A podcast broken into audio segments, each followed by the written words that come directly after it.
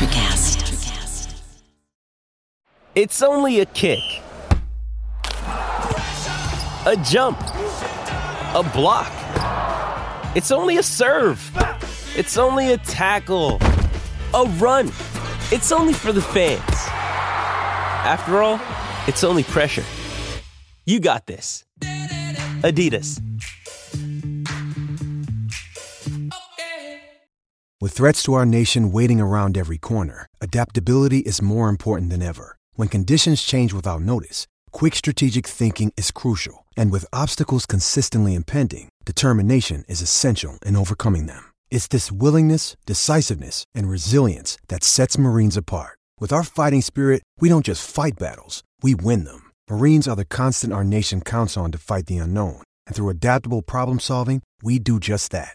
Learn more at marines.com. On this episode of Missing the Point, we preview the 2021 National Hockey League season. We'll discuss the biggest changes that have been implemented by the NHL to help reduce the spread of the coronavirus, including going from 2 conferences to 4 divisions. We'll discuss which teams benefit and which teams will struggle with the changes. We'll also focus in on the Boston Bruins season. The Bruins stormed through the regular season last year, but after the virus stoppage, they never seemed to regain their dominance, and were eliminated in the playoffs to the eventual Stanley Cup champion Tampa Bay Lightning. After the way Tuukka Rask left the team last postseason, can Bruins fans still trust him to be their regular season goaltender?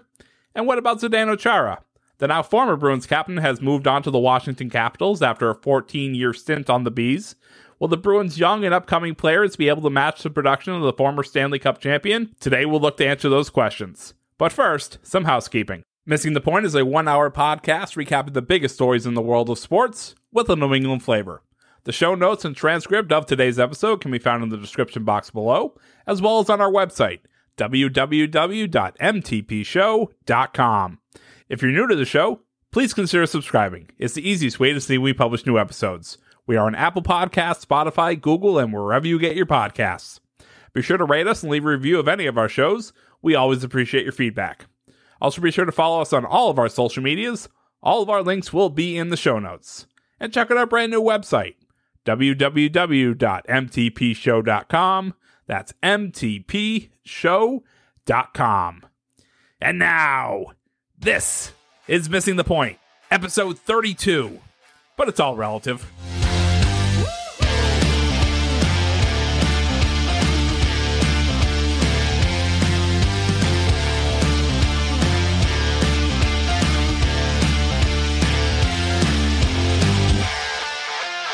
Hello and welcome into Missing the Point, the sports podcast where we talk about sports. My name's Joe Malkin. I am your host for this show.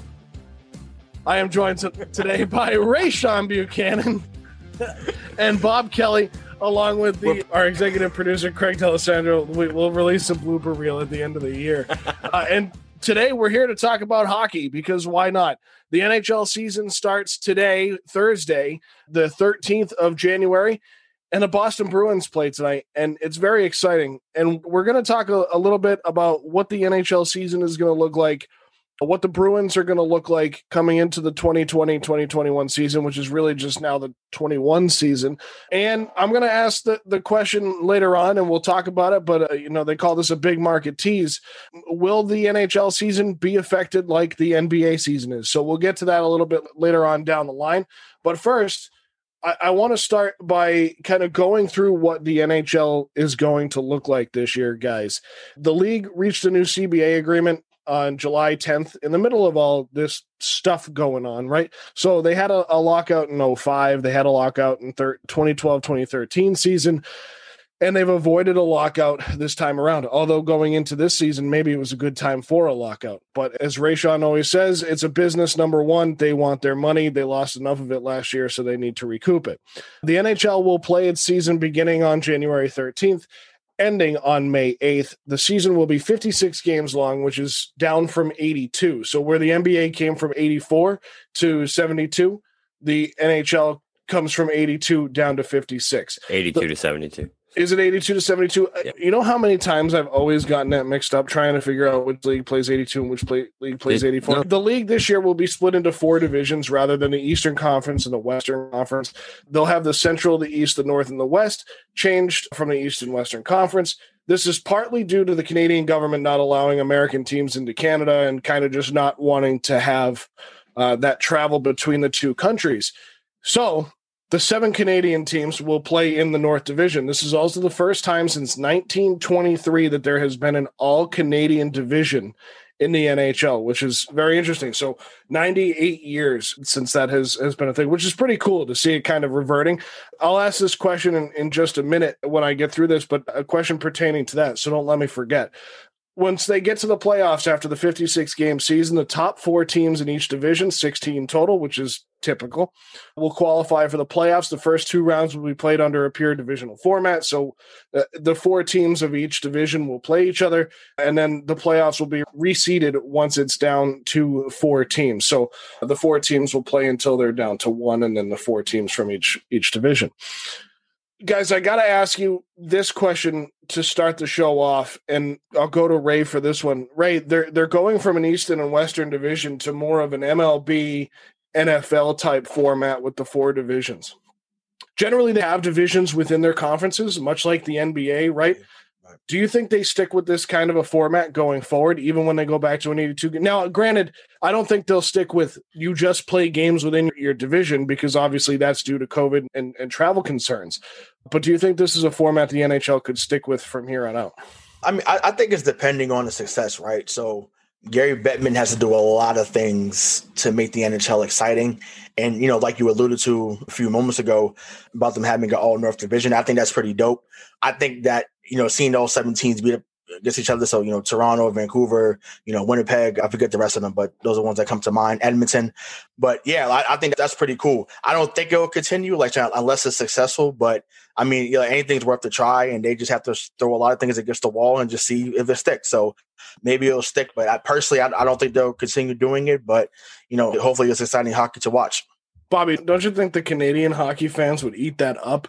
Like, think about that even as a Boston fan. Like, we'll talk about the division that the Celtics, the Bruins are in shortly, but they're in it with basically the Metro Division. So Pittsburgh, Buffalo, the Islanders, the Rangers, the Devils, the Capitals. Like, man, yeah, I know most of those teams are in the Eastern Conference to begin with, but imagine now breaking it into divisions and the Canadian teams playing each other all the time. I think that's pretty exciting to me. Yeah, I mean, I personally, looking at the way it's laying out, I would love it, because to me, the biggest thing where it's hockey is when you get familiarity, you get chippy, you get this hockey that's a different level. Because these guys actually, by the end of these games, literally don't like each other. They look at each other and want to fight immediately. I mean, granted, they don't actually. They end up shaking hands at the end of the games and everything like that. But, like, when you have rivals going up against rivals constantly, like we're going to have this upcoming year, I think it's going to make for some great hockey. And I do think the NHL, I don't know if it'll be this extreme where, like you said, where you're only playing your division teams. But I think it's something that they will adapt to moving forward. They're definitely a type of league that will change its rules and will adjust the things as they go. Like, they changed the overtime rules completely. They changed things. So, I mean, I wouldn't doubt seeing them make a kind of change like this moving forward. Yeah, and so just to kind of give everybody an idea in case you're living under a rock or you don't follow hockey much, but you found your way to our podcast, the 4 divisions will look like this, and the Central Division will be Carolina, Chicago, Columbus, Dallas, Detroit, Florida, Nashville, and Tampa Bay. The East is Boston, Buffalo, New Jersey, New York Islanders, New York Rangers, Philadelphia, Pittsburgh, and Washington. The North Division is the 7 Canadian teams, Calgary, Edmonton, Montreal, Ottawa, Toronto, Vancouver, and Winnipeg. And the West, Anaheim, Arizona, Colorado, Los Angeles, Minnesota, San Jose, St. Louis, and Vegas. I think they're going to have to do a little bit of reworking with that, because I think it's interesting that Minnesota's in that West Division, but Chicago's in the Central, but they can figure that out later as they want to. I think it's a great conversation for them to have. You know, one of the things that, and I know Dave can attest to this, one of the things that's nice about most of the international football leagues, or soccer as we call it here in America, is that if there's a 20-team league, each team plays each other twice, home and away, and you play 38 games. So I think you could find a format where, Bobby, like you said, you get these divisional games that are very important, and you get these teams against each other 4-6 times, do 2-2 or 3-3, and then fill in with the rest of the teams in the league. I think it's something that could work moving forward. And I think you're going to see a lot of the teams do a lot of these things. I mean, the NBA, Ray, was talking about doing that midseason tournament, something, again, that we see in a lot of international basketball leagues. And I think it's a great idea, but you have to give players and teams more incentive, which is why a lot of the times they need to involve the G League teams. But now we're getting way off topic, but it's something that the NHL could look at as well. So, but what's interesting about this season too is instead of playing the Classic on New Year's Day, they're going to play 2 outdoor games at the Edgewood Tahoe Resort in State Line, Nevada on Lake Tahoe on February 20th and 21st, and the Flyers and Bruins will play in one of those games, and the Avalanche and Golden Knights. So it will be the only game outside of the Eastern time zone that the Bruins will play in the 2021 season. It's pretty cool that they're getting that done anyway, guys. Yeah, I love those outdoor hockey games, man. Some of my favorite hockey memories are those outdoor Winter Classic games. I remember we played, I think it was the Flyers back in the day at Fenway. I think it was like 4 or 5 years ago, where it was just one of the best hockey games I've ever watched. I don't even remember who scored the game-winning goal. That's how long ago it was. Yeah, it was on New Year's Day, right? Yeah, exactly. Yeah, I love those outdoor games. I feel like it was like snow, and fans were like throwing snow into the air, stuff like that. So it made one of the few moments at Fenway magical over the last few years, because we know it hasn't been magical lately. But I mean, I want to go back to, 'cause we talked about how cool it was going to be for the divisions. You know, I still want to see Montreal and Boston, though. Like, I feel like that's something where, you know, I mean, every Bruin fans I know, like, I think immediately of Ryan, our boy Ryan Haney, you know, our boy Will O'Leary.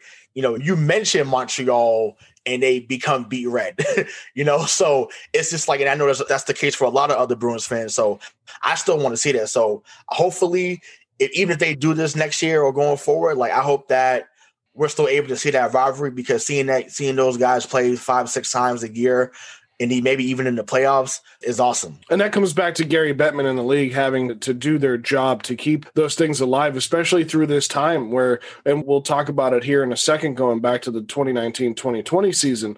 But that was something that they failed to be able to do. They always seem to be the first ones to have their COVID plan in place to get back to playing.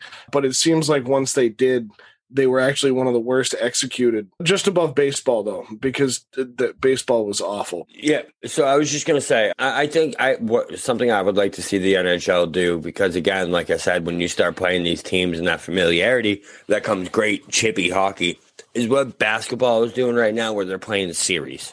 I think they are doing it this year, where they're playing the same team back-to-back nights. And I think that's something that hockey should really look into, because it would create that mini playoff series in the middle of the regular season, where, like, you play that team one night, you lose the next night, you better, especially if it's a divisional opponent, you better not lose that game. So it creates another sense of urgency. It creates rivalries, because, like, you're playing all these big games against these teams that you see all season. I love that format. So I think that'd be something that'd be awesome to see hockey adapt to.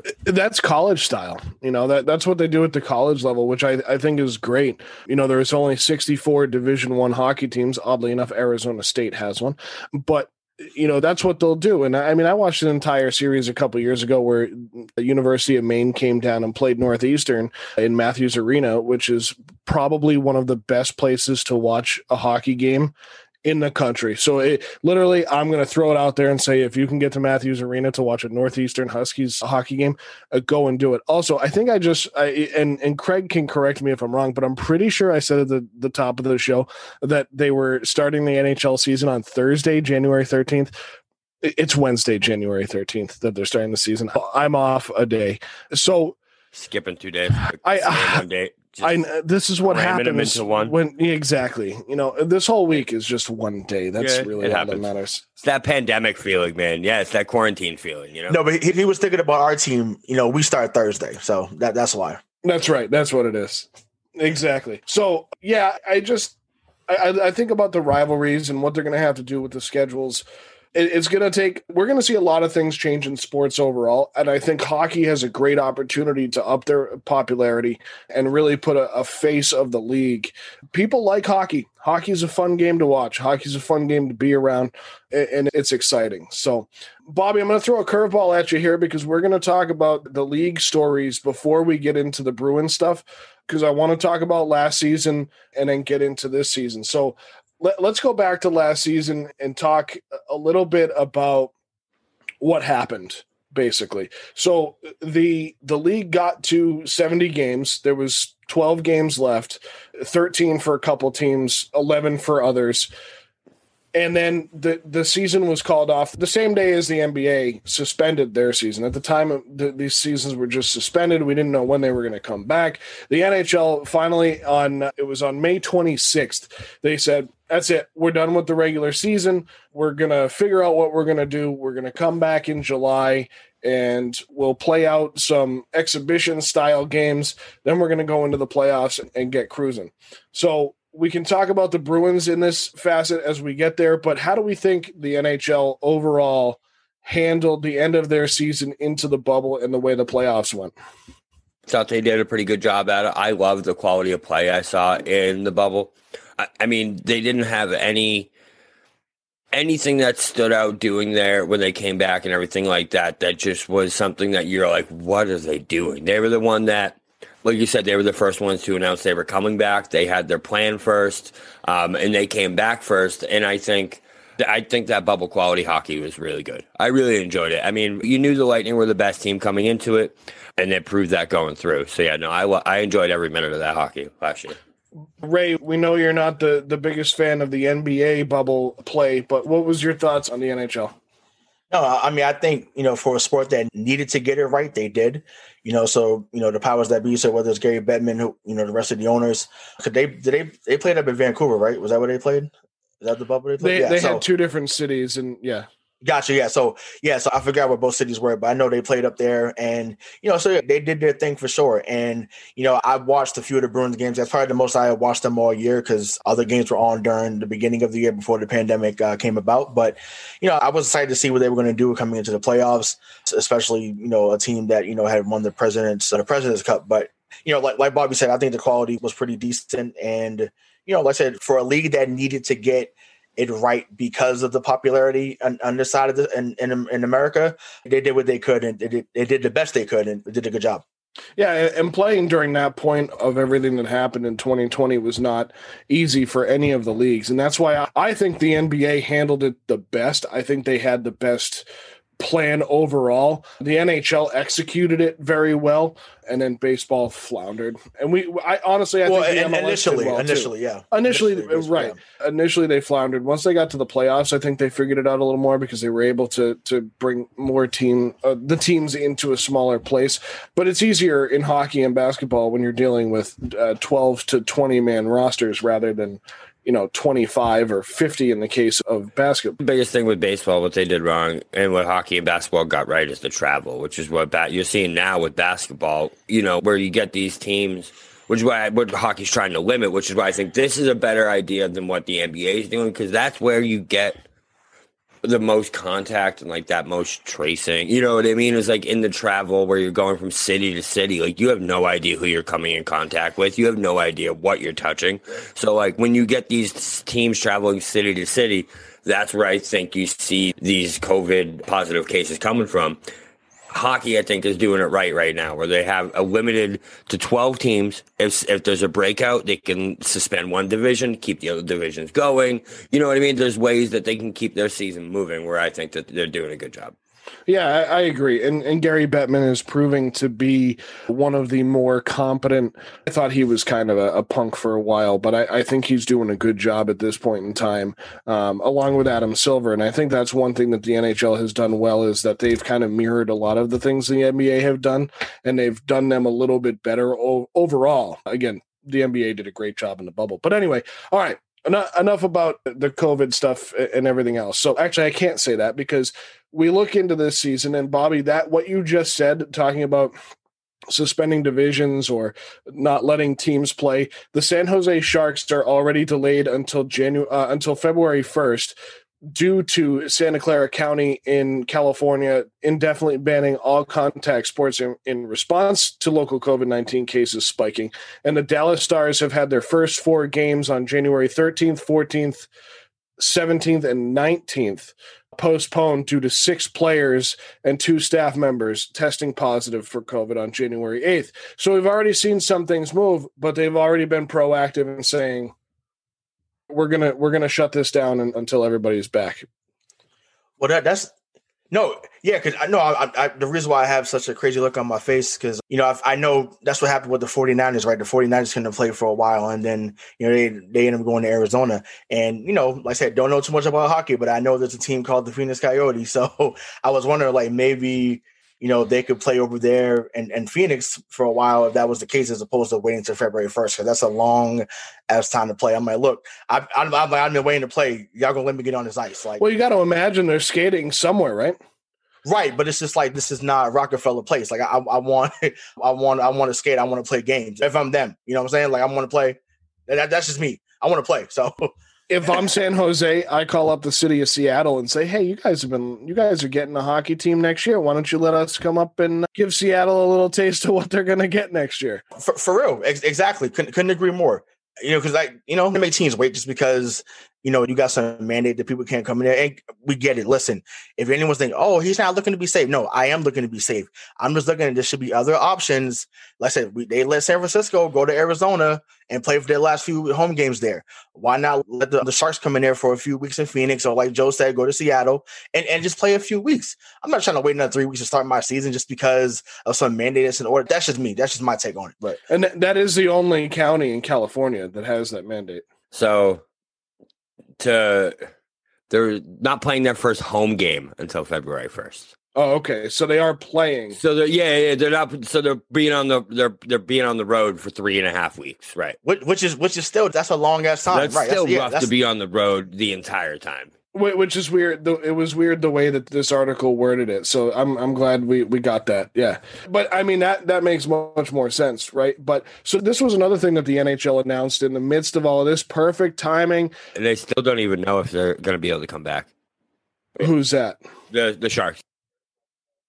Oh yeah, they won't be able to. Santa Clara County is kind of on lockdown, and honestly, I'm not one to sit here and judge that. So, but hockey wise, the NHL did something else in the midst of all of this, and over the summer they announced their newest franchise, their 32nd franchise, the first one since 2017 when the Vegas Golden Knights came in, and it feels like the Golden Knights have just been a mainstay. Vegas is very quickly just becoming a sports town, which it never was prior to the – I think the last time it was considered a sports town was when Vince McMahon brought the XFL there back in 2001. The Outlaws. The Outlaws, which is such a good name for a Vegas team, right? So, but the Vegas Golden Knights in 2017, and now the Seattle Kraken are coming in 21-22, so next season, which is great for the city of Seattle. It's great for the National Hockey League. But again, Ray, like you said, they have to make sure that the level of play is high and that they get eyes on the TV. But I think they will. Seattle is a great sports town.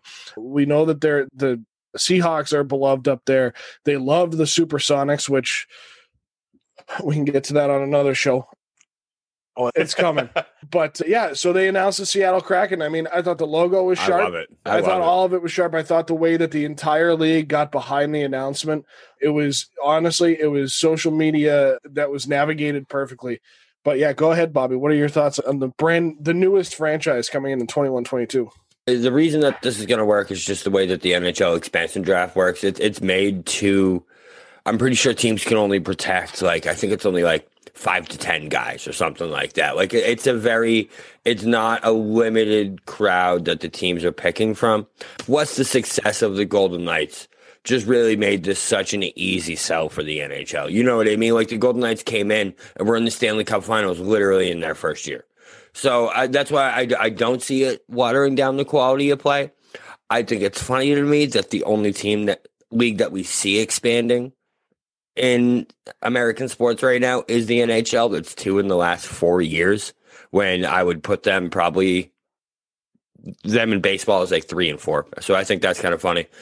Big thing to look out for them is Ron Francis is their GM, and Ron Francis is a solid GM. He was the He made up that entire Hurricanes run from back in like 2019, 2018, 2017. He made up that entire run. So he's a good coach and GM. So I would look out for them. When they start, they're gonna be good quick, I think.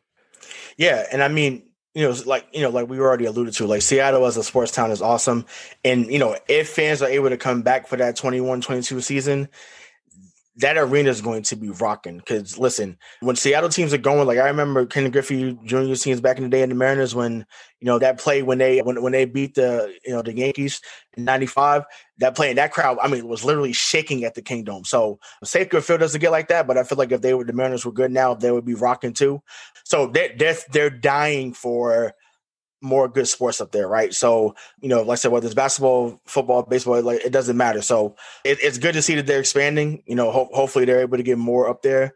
The Pacific Northwest is awesome. So, you know, who knows? Maybe we should all take a trip up there at some point to go see a game up there, you know, when things settle down. But yeah, I think they're going to be great. And I didn't know that, Bobby, so I just learned something about, you know, because it's kind of different in the NBA. Like, you can kind of take players that were a part of, like, key championship players. But that happened when the Timberwolves became a franchise a long time ago. Like, they took players from Detroit who had just won the championship that year. So that was crazy. So, like, could you imagine if you can just, like, oh, hey, we're going to take Stamkos. We're going to take, you know, we're going to take Carey Price. We're going to take Pastrnak. Like, you imagine they could just take those guys like that? So that would be wild. That's the thing is, like, I know I saw somewhere, like, the expansion drafts – we're looking at like Tuukka Rask possibly ending up there, or who else is our backup? Who's the other guy? Halak ending up there. Those are the type of quality players that you're going to end up seeing in that draft pool, is along those lines. Or maybe they try to get Lundqvist out of retirement. I know he just left the Rangers after forever, but maybe they say to him, hey, you know, can you give us a year or two? You know, you're one of the best goaltenders this league has seen in a long time. You know, why not? You know? I think that'd be a good look. So if they want Tuukka, they can have him. And that's a good segue into our next part of this NHL conversation, because guys, we've now gone through a lot of the league and how it's going to work this year. So hopefully everybody's with us still, but let's get into the meat of this and let's talk about the Boston Bruins and what's going on, what went on and what's going on with this franchise, because everybody has their opinions on this. I think personally, this team is somewhat in shambles or getting to that point. That's just my opinion. Let's see what the guys have to say. The Bruins will be playing in the Eastern Division, and they won't travel any further west than Pittsburgh, any further south than Washington, except for the one game against Philadelphia at Lake Tahoe, and that'll be for their entire 56-game season. So as we mentioned earlier, if it wasn't clear enough, they literally are just going to play the teams in their divisions for those 56 games.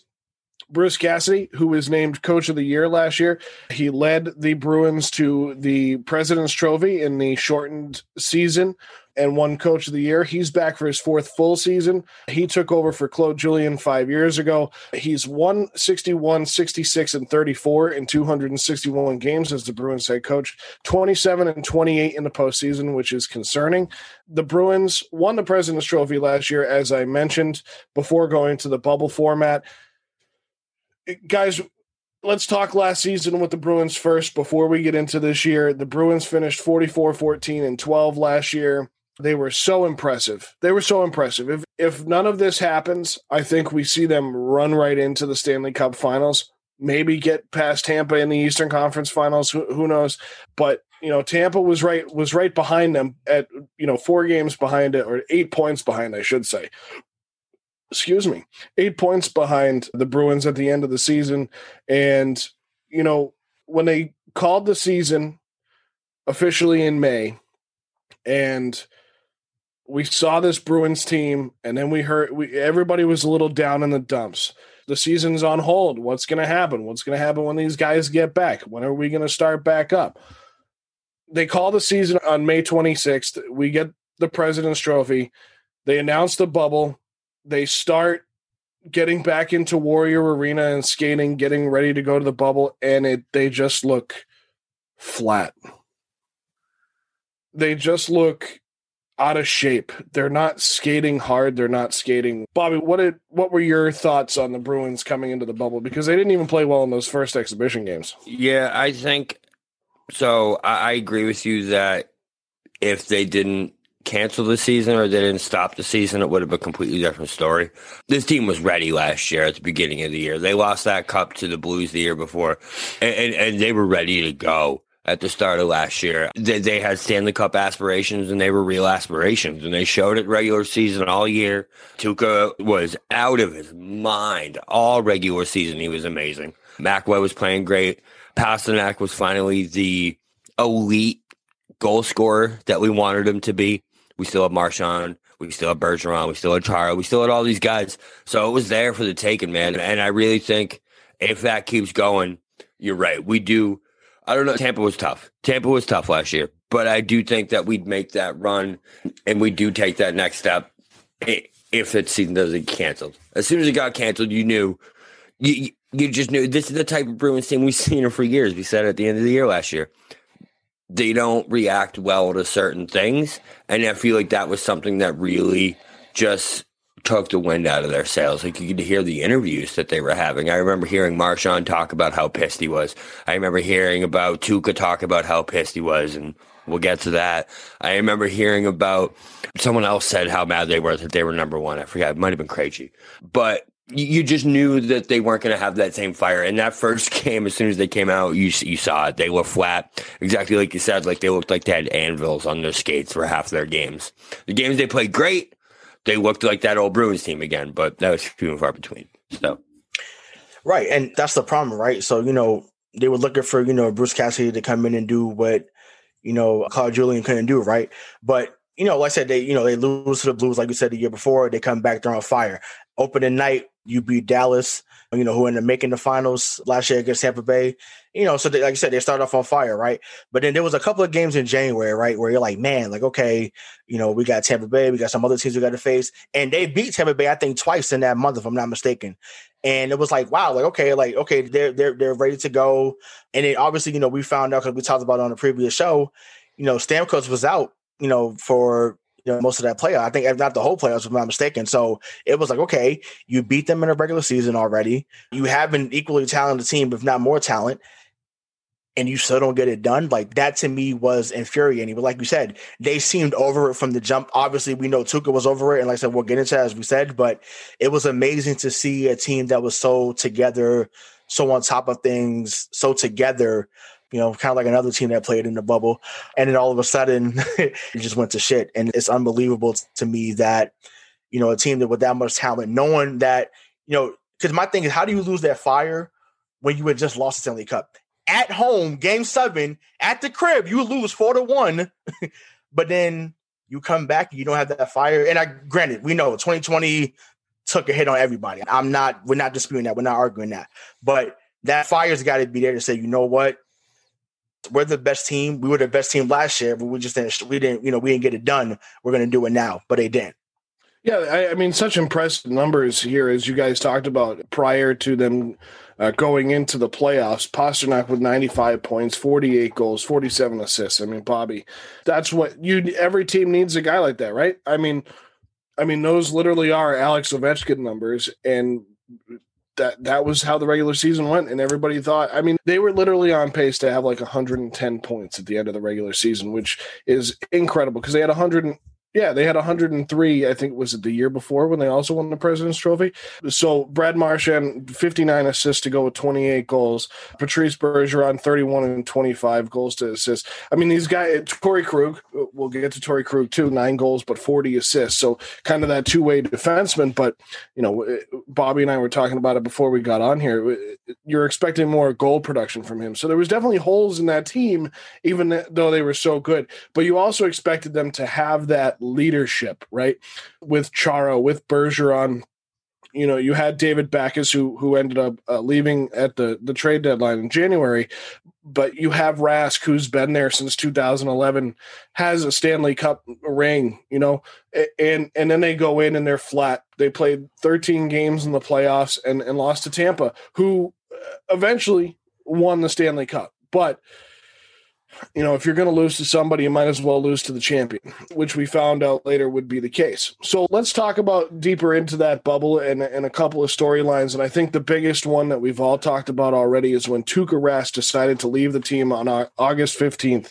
A lot of the speculation on that was, you know, there's the straight up look at it and just say, hey, all right, he's leaving to go home to Finland to be with his team, his family, his team. Family's a team, right? He's going home to be with his family. He didn't want to be there anymore. And then the eye test says his heart wasn't in it. He knew they were going down. He wanted to leave. And that's going to translate into this season. But I know we've harped a lot on the past season with these guys, but what were our overall thought, Bobby? What was your thoughts on Rask leaving in the middle of the bubble? So I just think that was definitely the biggest impact on them throughout that bubble. You saw it in that Tampa series. They needed him. Halak is great, but Tuukka is literally one of the top five goaltenders in the league. As much as we hate on his personality, how weird he is, how I don't want to call him weird, how eccentric of a person he is. He's a great goalie, and we needed him against Tampa. So that was one of the biggest things, because we saw when we saw Vladar come in that he gave up like 9 goals in 3 minutes. So obviously, like, we needed that talent at goalie. So I really do think seeing your goalie back out on you like that in the middle of a playoff run just affected them. You know what I mean? How could it not? You know, how could it not when one of your leaders and one of your top players just is gone? You know, one day he's there, you're relying on him to be your goalie, to be your backbone. And next day he's like, all right, guys, I got to go. Granted, whatever reason, he's still here, so I can't hate on him too much. But, you know, it is what it is, man. He left, and it really affected that team. Yeah, but nah, man, like, where's the fight? Like, where's the fight to say, you know what, whether he's here or not, we're going to get this shit done. Like, and I get it. You're right. It started that way. Right. It started that way, but. Right, it did start that way, but it was just like, you know, but come on, we knew that Halak wasn't going to be where Rask was. We knew that. And it's like the fact that, and granted, because we know we're delusional when it comes to Boston teams, so we're like, man, like, you know, we're going to do great. No, but it's okay. He played a game or two, great, all right. But this wasn't going to be what Tim Thomas was in 2011. It wasn't going to be that. And we still hold goalies in this town to that standard, well, at least this generation anyways. You know, we hold us to that standard because, like, man, like, you know, he stood on his head all playoffs. Halak wasn't going to do that. If anything, he was wide open like a 7-Eleven.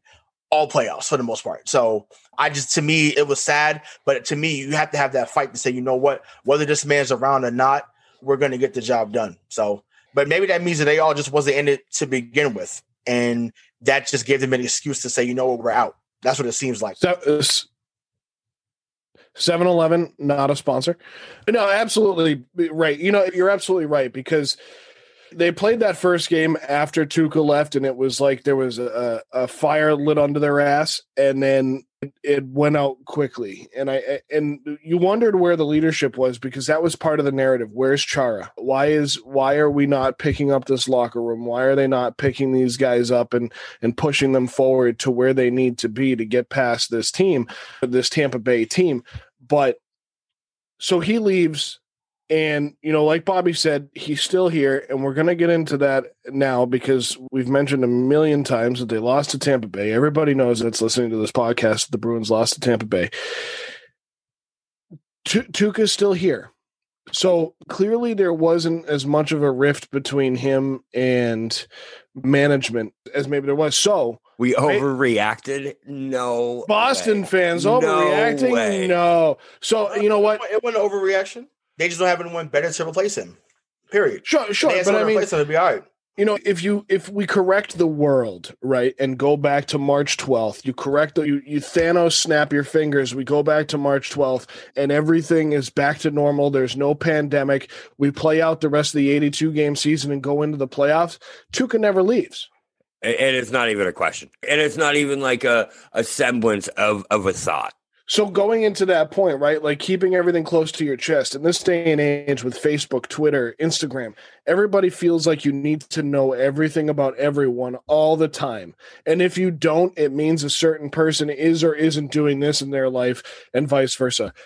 got to give Tuukka the benefit of the doubt, because at the end of the day, it probably didn't matter. He left, to us anyway, as fans, he left his job to go be with his family for whatever reason, and we have to leave it there. Got to go with it on face value. So let's get into this season, because this season has a lot of shakeup for the Boston Bruins, a lot with locker room presence and maybe some on the ice presence.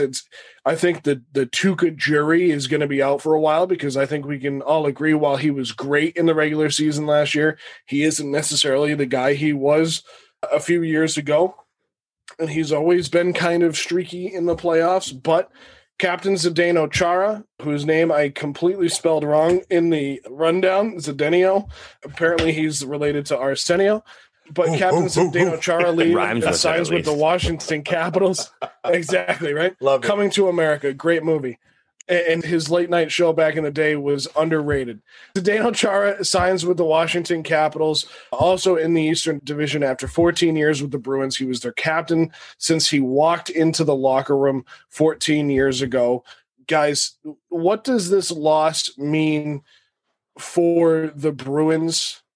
For the Bruins on the ice and in the locker room. Let's start there, Bobby. So I don't want to be the Zdeno. I love Zdeno Chara. All right, I will start out with that he holds a special place in my heart. His banner, his number will be in the rafters. I almost called it the Fleet Center for a second, but at TD Garden, but I don't blame the Bruins, man. I really don't. I've been thinking that it was time for Zdeno to go for a long time. The way it happened kind of disappointed me. We talked about that the Bruins just always have a way of just doing things in the way that you're like, man, did you need to do it like that? I don't know if you did, but it was time for him to go. He's been skating around like he has anvils on his skates since – he had a little bit of resurgence the past few years, but last year in the playoffs, you could tell that he's just slow, man. He's just not the same player he was. And if the Bruins actually do have faith in this young core on defense, which it seems they do, they're bringing up a lot of guys this upcoming season. We'll get to that. But it was time for him to go. There was no better time than the present. Granted, yes, he could have came back on like a bargain salary, been like this defensive presence that plays 10 minutes a game. But that's not what he wanted to do. So he's gone. And now we got these young guys on defense. We're going to have to deal with it. And I don't think it's the worst thing in the world. I really don't. So 895,000 is the number that's going to live. 795. Oh, 795. Sorry. I'm sorry. I was giving him even more. 795 is a number that's going to live in infamy amongst Bruins fans. And it's going to live with me too. I think that, when you think about Ortiz, Brady, Pierce, do you think about Chara, right? Those are four guys that had been staples in the city for a long time. And my loyalty sometimes messes with me, which is why I was pissed off about the Brady thing. I wasn't happy about this Zdeno Chara, or Zdeno Chara. I wasn't happy about that, because my thing is, when a guy has giving you this much. Like I said, no one's gonna remember him as a New York Islander or whatever team he was before. He played it for 14 years. He's a Boston Bruin. If he becomes the Hall of Famer, he's going in as a black and gold. He's not going in as the navy blue, orange, or white. He's going in as a Bruin. So he's been awesome here. And I mean, my thing is, unless you think it's gonna be McAvoy or Coyle or whoever's gonna be, there's gonna be that guy defensively. But all the defenders now are 6'5" or under. There's no imposing presence back there. Yes, they got younger. So, and I talked about that with Joe off the air about how they need to get younger on the ice to get more speed. But I just think that because he's been there and he's been there so long, I don't think that I don't think they came to him and said, hey, you know what? We don't mind giving you this number because this is nothing. This is peanuts. But, instead of you playing 32 minutes on the ice, now you'll play 21 minutes on the ice, but still mentor these guys. I think if they said that to him, then he would have. I mean, granted, I could be wrong. I don't. Maybe he still wants to play 32 minutes a night, which is crazy at 43. But once again, we don't say that about another 43-year-old that left here. So I get it, but it's different when you're skating around. Either way, I feel like Boston should have kept him, but I understand the business side of it, but I do wish he was still here. No, you're fine. So they did offer him. They wanted him to come back as a reserve player. That was the thing, is they wanted him to come back. He wouldn't be in the starting lineup. He wouldn't be on that top tier defense. They were going to move up Zboril into that line no matter what. So he was coming up into that line no matter what. They told Chara that, and they're like, "Listen, man, you're not going to be the guy. You'll be here. You'll still be our captain. You'll still be, Zdeno. Yeah, but you're not going to be that starting player anymore." And he thought he could be. Washington thinks he can be. So, I think it was just like, all right, see you later. But at the same time, if I'm the Bruins, I'm with you, Ray. I am with you that, like, I would have brought him back, and I would have done something to bring him back. And then he's not happy midway. You're like, listen, man, you're the captain. Suck it up, Right. Yeah, exactly. Correct. Yeah, I would have lied my ass off. Like, hey, yeah, come on back, big fella. 6'9", number 33. Yes, sir. Your number's going up in the rafters next to Esposito, Bobby Orr, Chara. Like, I would have sold the dream. And then when we got into the season, hey, you know what? We feel like these guys are doing X, Y, and Z, stepping up, all that. Hell yeah. That's the GM in you, bro. You do that to the You do that to the 43-year-old veteran that's been there for 14 years. He's not going to buy that. I'll tell you that right now. You do that to the 25-year-old. Can I dream? Yeah, we can all dream. But that's where I have to go on my rant here. If we do that in sports all the time, right? We do that in this city. I'm guilty of it. When Brady signed with Tampa, when Zdeno signed with Washington, you see these guys do this, and we get upset, right? We get angry at the team. And I don't know if this is – I don't think it's exclusive to Boston, but I feel like we put our city and our teams on such a pedestal that we cannot get over the fact that these guys they have no loyalty, and they don't owe us anything. And that's one of the biggest things, because Ray, as much as you say it's a business, it is a business, right? So if you're GM Ray Buchanan of the Boston Bruins, I don't care what team you're the GM of, but that's a business to you, right? Like, your job is to bring in the best players, to put the most amount of asses in seats, sell tickets, sell hot dogs, sell beer. Like, you're generally managing that team to bring those players in. Those players are employees. They're really no different than every single one of us walking into our jobs on a daily basis and sitting down at our desks and doing our job. And eventually we're going to leave those positions. They make a little more than us, but no, just a little. Their AAV is a little bit higher than ours, but at the end of the day, there's not people walking into my office or going on Twitter saying, I can't believe that they let him go. I can't believe they let him walk. They let him go to this other. And Bobby, you said it. He wanted to still play. He wanted more. So he went. Tom Brady still wanted to play. He wanted more. So he left. But the point is, we talk about business. We talk about loyalty. And that's what everybody wants is loyalty. But they don't look at it from a human standpoint, because when you go to the arena, or you go to the baseball stadium, you go to the football stadium, and you watch these guys play, whether they're in college or they're at the highest level of their game, no matter what the sport is, you go and watch them and you think they're going to be there forever. And then somebody leaves, and it has to be somebody's fault. And it blows me away in sports when a guy like Chara, and I'll keep it NHL based for this show, when a guy like Chara up and leaves after 14 years with a team and a C on his chest, and everybody jumps down the throat of Don Sweeney and Jeremy Jacobs and Bruce Cassidy, and they just jump down their throats. And why couldn't you give him this money? Why couldn't you give him this? Why couldn't you give him that? Because, Ray, what do you always say? Say it for me. Go ahead. It's a business. You can't pay a guy $800,000 to skate around on one leg for 20 minutes a game and expect to get to where you want to be. They got 100 points out of that season last year in a shortened season with Zdeno Chara playing his normal 20 minutes, and he looked okay doing it.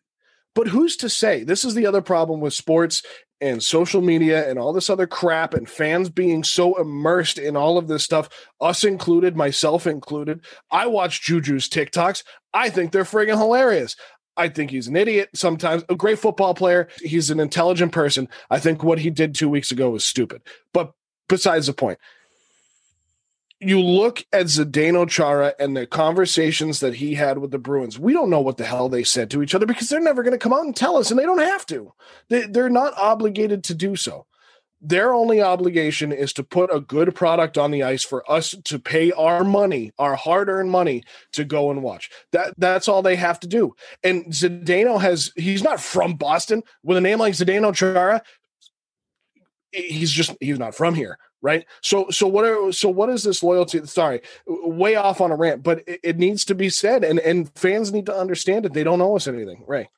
No, that's cool. I got you. Listen, he's been here for a long time. Yeah, I get it. He's been here for a long time, man. That's why, obviously, the attachments, that we get that part, obviously. So my response to that is, Charlie McAvoy better be the damn answer. Sure, he better be the answer. Because if you're letting that guy go, because you didn't want to pay him for 20 minutes, once again, sell the dream. I get it. He's been so, like you said, he's not from here. Fine. Sell the dream. Tell him he's still going to be X, Y, and Z, and then, let the season play out. But Charlie McAvoy better be the answer. So to Bobby's point before, when he said, they wanted to cut, the report is, Bobby, the same thing you heard is what I heard, is that they were offering him $800,000 for like 17 minutes a game, which is three or four less. Washington. Right, which is 3 or 4 less shifts a game. So obviously, let's watch Zdeno's numbers with Washington this year, because he's going to be up around 20 minutes, which is 3 extra shifts a game, which probably tells me he's at least on their second D pairing, if not their first.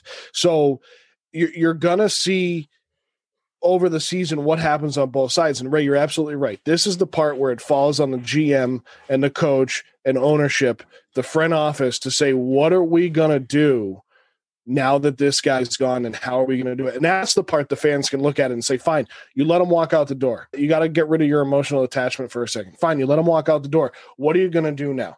What's the plan?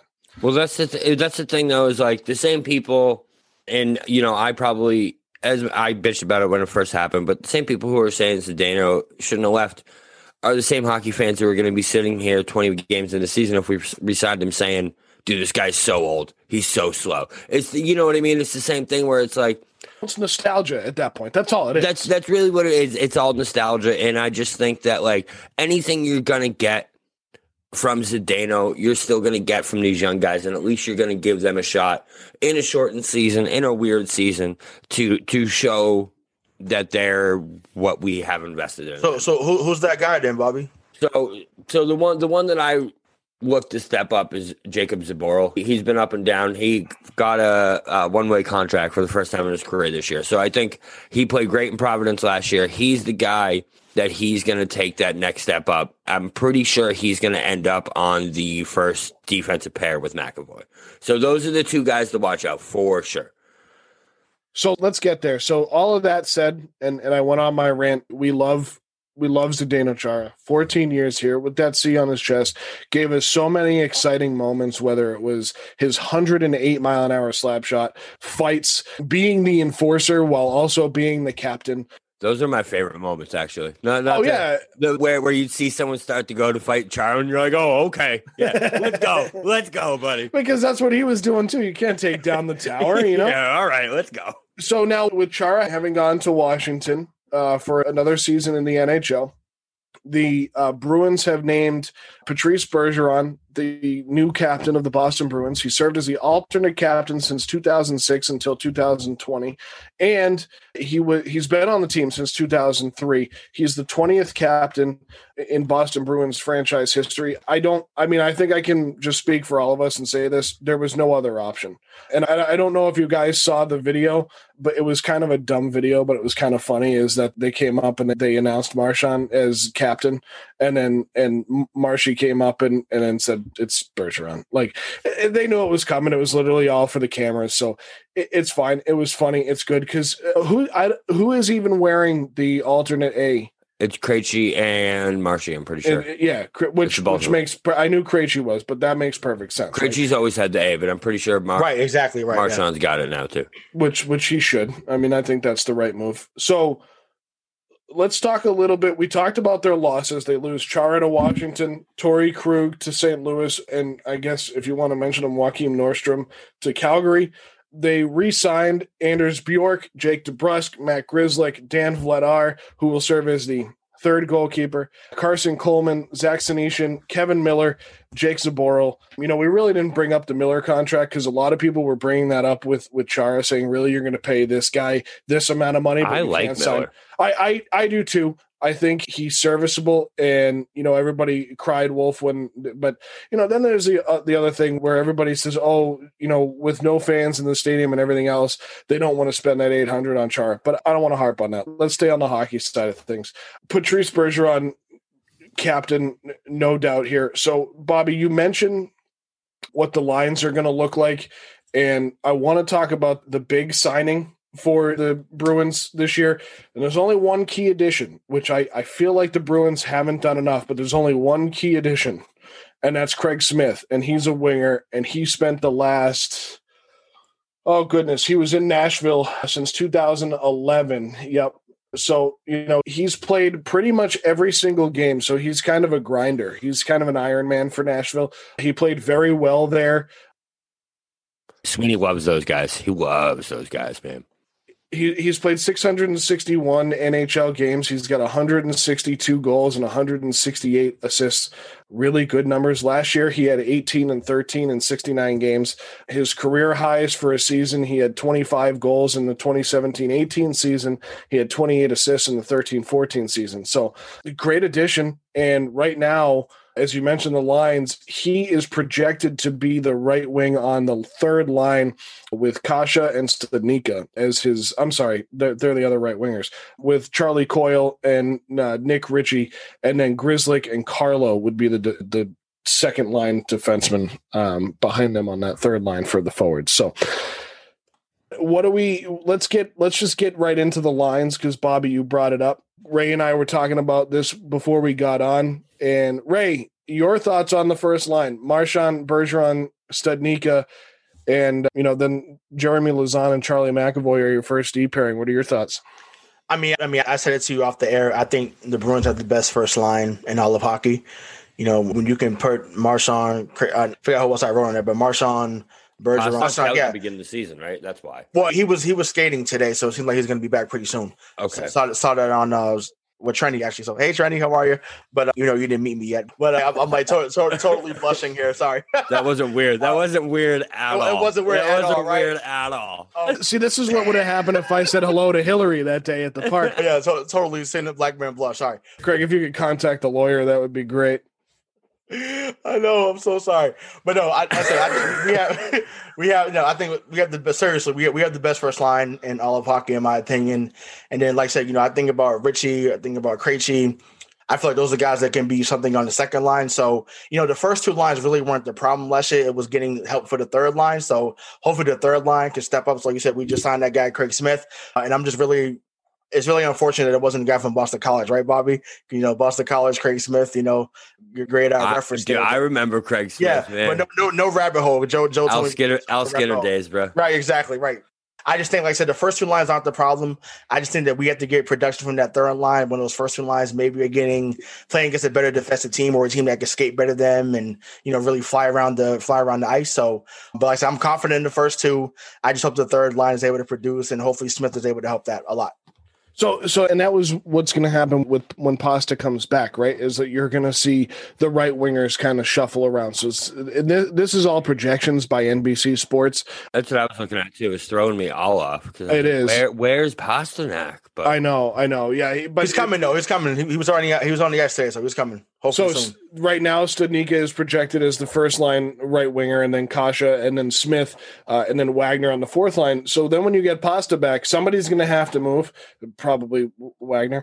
But then I think that almost makes those lines solid, right? If they do it the way they do it in hockey generally, and they push everybody down, now you have Kaše on the third line and Smith on the fourth line.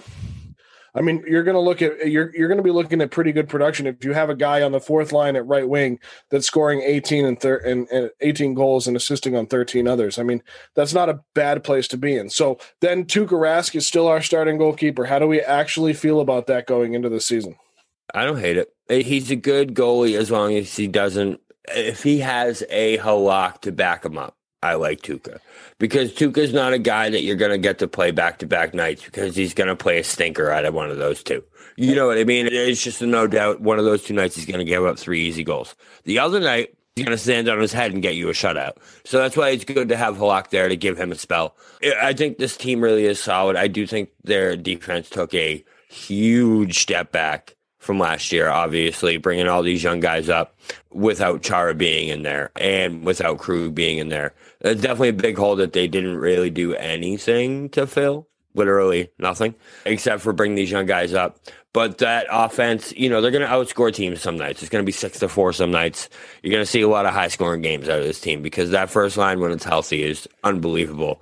And then a second line of DeBrusk, Krejci, and Kaše, or Case, however you want to say it.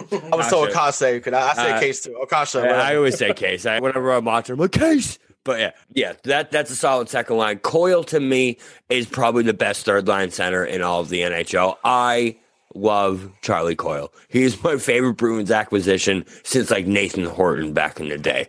I love Charlie Coyle. I have some good faith in this team. However, that East is fucking loaded. So it's going to be tough.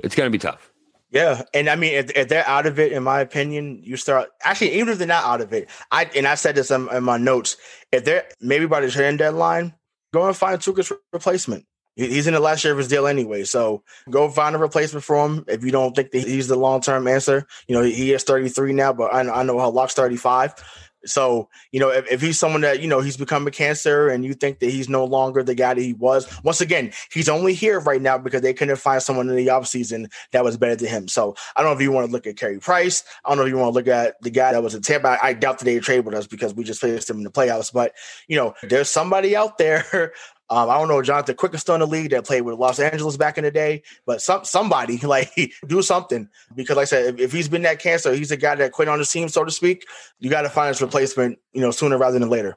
Well, they were hoping it was going to be Malcolm Subban, but that clearly didn't work out. Well, and he broke his larynx. Remember that? Yeah, that too. So, you know, Bobby, you mentioned how tough the Eastern Division is going to be. The Bruins finished last season first, as we know, President's Cup winners. But they are going to have to play all season long the team that finished in third last year, which is the Washington Capitals, the fourth-place Philadelphia Flyers, the fifth-place Pittsburgh Penguins, the seventh-place New York Islanders, the 11th-place New York Rangers, and then the 14th-place New Jersey Devils. So, you know, I mean, there's a couple teams at the bottom there, but we're talking about five top 8 teams that they're going from last year that they're going to have to play. And a lot of these teams knew what they had going, and it doesn't seem like the Bruins, as Bobby just mentioned, have not added enough to compete with this division. Yeah, no, I completely agree. So they're going to be scrapping. So that's one of my things I have written down here is one of my big things for the Bruins this season is it's going to be a fight for them to get into the playoffs. They're going to be, so it's 4 teams this year that get into the playoffs from each division. And it's no, there's no wild cards, there's nothing like that. Like, you got to be top 4.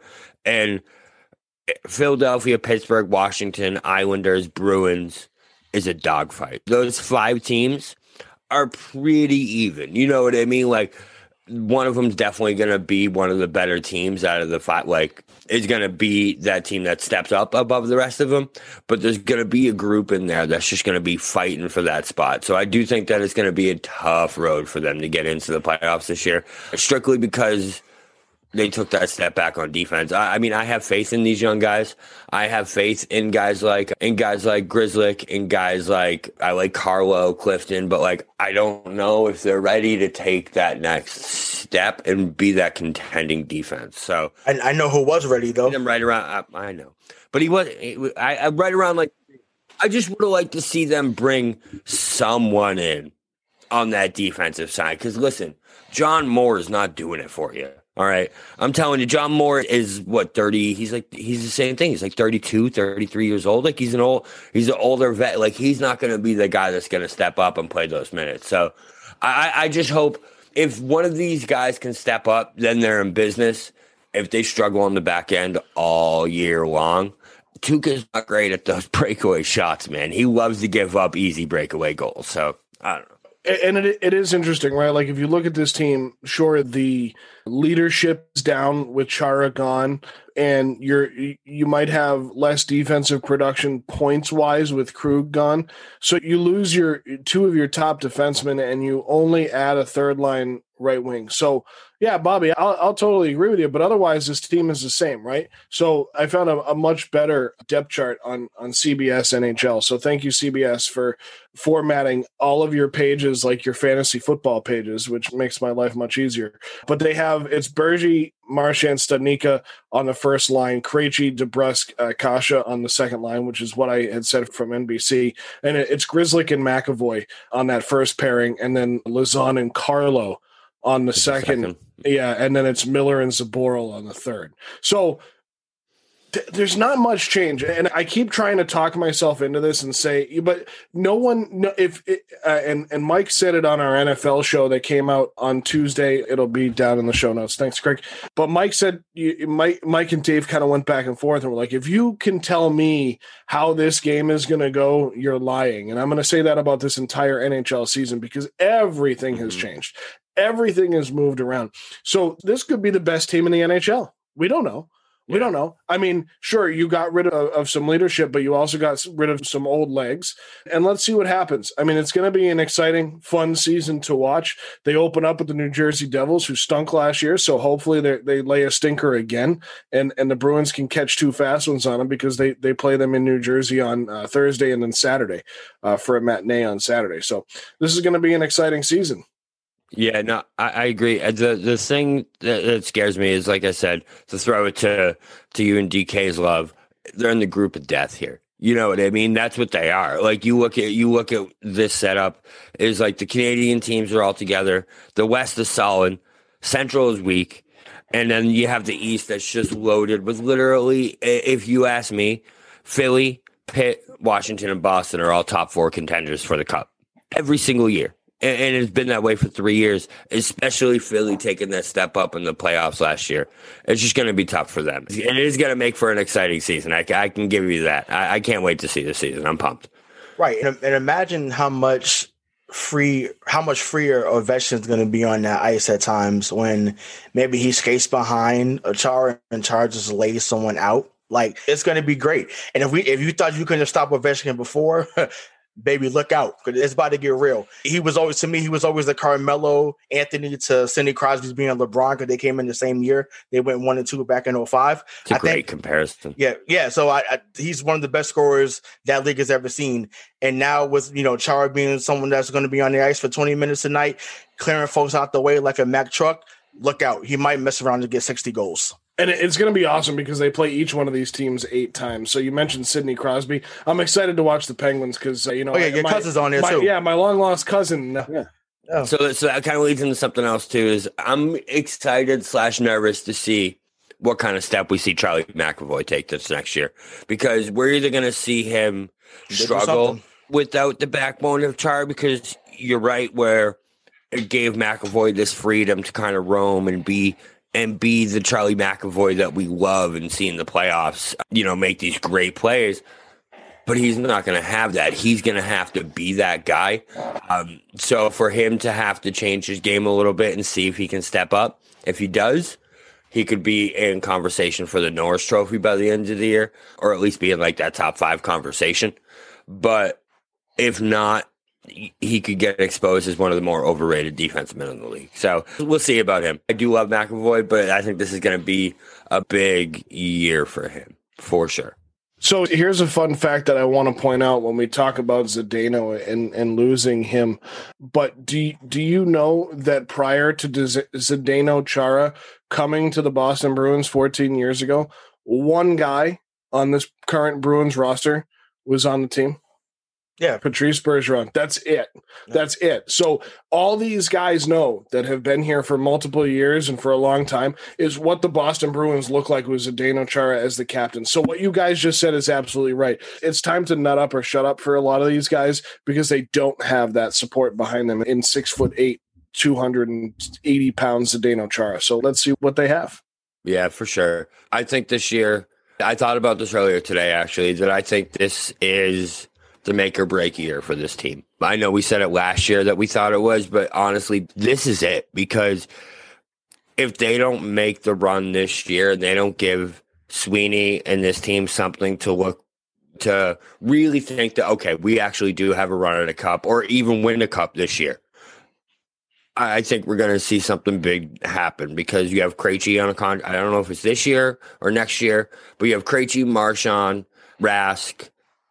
I don't know Bergeron. I'm pretty sure Bergeron's locked up, but we have some, at least those three guys coming up on contract years in the next year. So if you don't see something this year and we happen to miss out on the playoffs, I don't see that happening. I don't think it's a guarantee we make it. I think we get in though, but this could be a monumental year in Bruins history. If they don't do what they're supposed to do, this team's going to look a lot different moving forward. But I mean, they better get their mind right then. Yeah. I mean, it has to, right? So we can actually look at it right here, and I'll tell you, after this season, Krejci is unrestricted, Kaše is restricted, Richie's restricted, Corrali, Lindholm. Which is Lindholm still on the roster? I thought he was gone. And then let's see. Carlo is restricted. Tuukka and Halak are unrestricted after this season. And Kevin Miller, but I think he's been signed. So this might be out of date. So don't quote me on all those. But you were pretty spot on with all those guys. So, yeah. So, guys, I think we've given you a lot on the Bruins and what we think. I mean, this season's going to be kind of an interesting one to watch. I think it's going to be fun in this Eastern Division to see what happens with the Bruins and the other six teams. And, you know, we're going to – Bobby's absolutely right. Bobby said it. So we're going to go with what Bobby said. And this is the year to prove it for the Boston Bruins. So – we've given you a look inside the NHL, what it's going to look like this year from the MTP perspective and what the Bruins are going to look like from the MTP perspective. And we may not have given you much, but we hope that you can form your opinion on the Bruins season coming out of it. And, you know, let's watch this 56-game season. They play each team 8 times. This is just going to be so much fun. It is going to be a lot of fun. It's almost like the original 6 all over again in a lot of ways, where it's just teams beating up on each other all season. You're going to see rivalries form within the season and within the game. So it's going to be a blast. So, guys, any final words tonight before we sign off? Yeah, just shout out to my grandfather. That was an inside joke, but I wrote it on the page. Willie O'Ree and getting his number retired. You know, the original 22 before my guy Sean Thornton, a.k.a. the Enforcer, was on the Bruins. But, yeah, me too. They need a guy like that back here. But, you know, I'm not going to keep going on the rant about that. But Kevin Miller's supposed to be. Right. Okay, we'll see, you know. But, yeah, so, yeah, shout out to him for getting his number retired. It's long overdue. That's well-deserved. And, you know, yeah, thank you for being a pioneer, Willie. Yeah, so just to expand on that, Willie O'Ree, it was announced on – Tuesday that he would be inducted into the Bruins Hall of Fame and have his number retired. I'm actually just number retired. I think he might already be in. Either way, he's having his number retired February 18th before the team's game against the New Jersey Devils. He was the first black player in the NHL, played his first season in the NHL with the Boston Bruins, and ended up playing a 29-year career of professional hockey, which is just incredible, from 1950 to 1979. So, Bobby, what are your final words tonight? So I think that this next season is going to be the biggest season we've seen in the Boston Bruins in the last 3 years when it comes to turnover of this team, or at least the impact for turnover on this team. If we see them make a big run into the playoffs, I think that they make a push to actually bring some guys in here next year and make a final run at this cup.